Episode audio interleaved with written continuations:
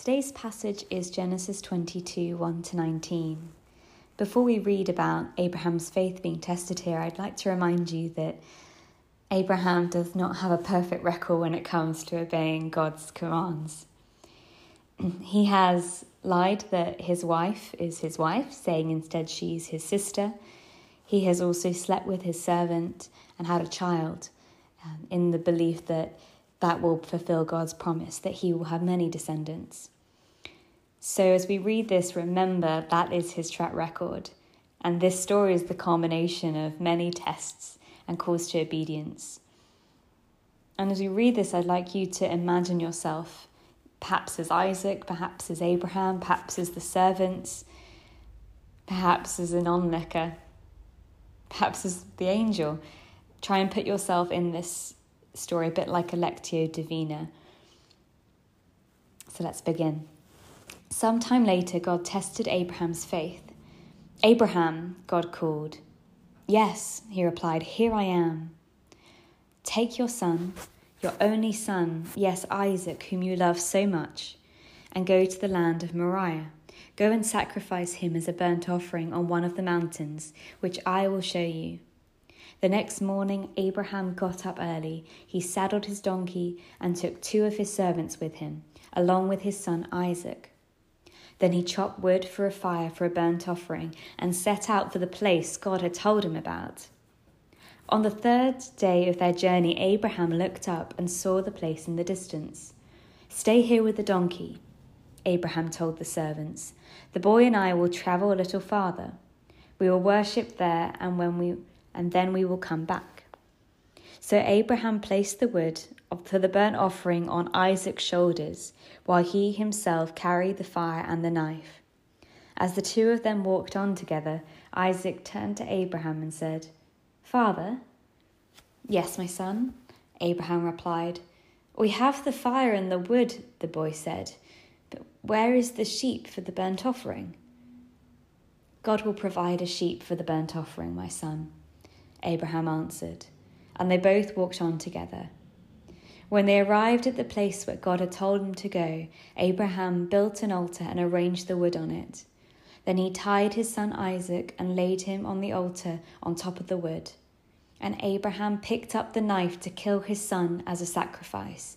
At that moment, the angel of the Lord called to him from heaven, Abraham, Abraham.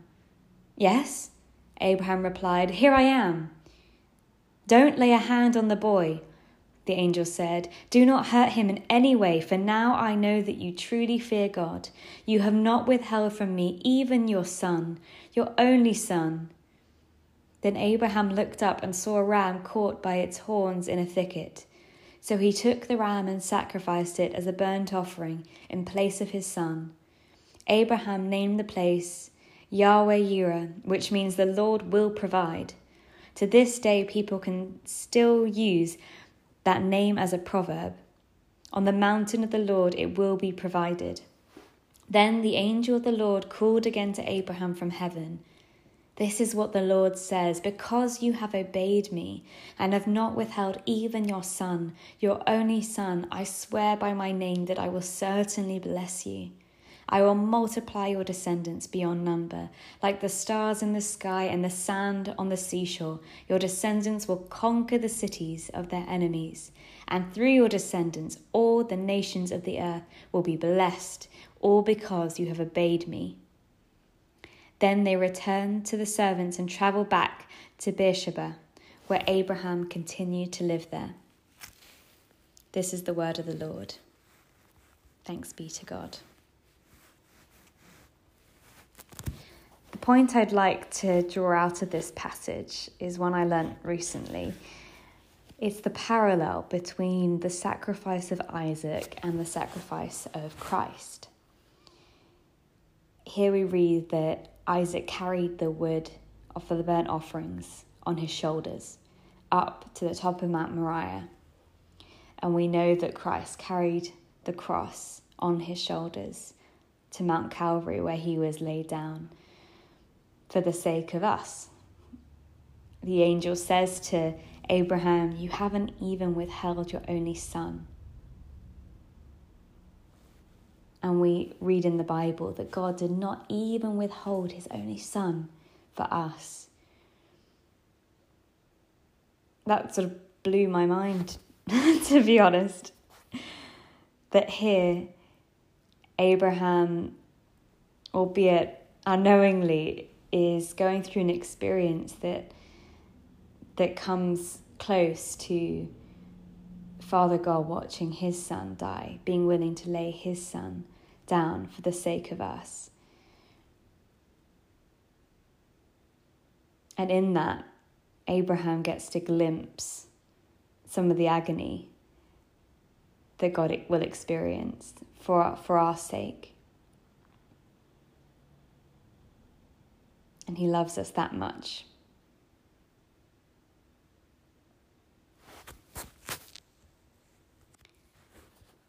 And if we read this story from the perspective of Isaac, we see that Isaac trusted his father as Jesus trusted Father God. Some commentators believe that Isaac was actually a teenager, though it says boy.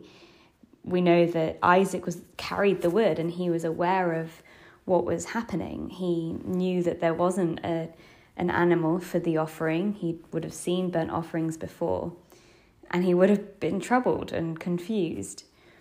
It's likely that Abraham couldn't have pinned Isaac down, but actually that Isaac willingly laid himself on the altar. If he's strong enough to carry the wood on his back, he's probably strong enough to to release himself and to, to run away. And we know that Jesus, up until the very last point, was willing to go through with it and said, Lord, if this is your will, then, then let it be done. So as I pray, I, I ask you to consider what is it that God might be calling you to trust Him in, even if it seems perplexing and confusing and seems like too much of a sacrifice to give up. How can you be like Isaac and Abraham in this story, trusting in the one who's calling you to obedience, trusting that he will fulfill his promises? Father, we thank you for your word. We thank you for the stories in the Old Testament, particularly which, which point to the Messiah. We thank you, Lord, that you see the big picture of our lives, of of the universe, and you are trustworthy as the one who is sovereign over it all. And as we consider the things you are calling us to do or not to do, I pray you would grow in us a trust in you as a God who loves us, who would not even withhold his only Son for our sake. In Jesus' name, Amen.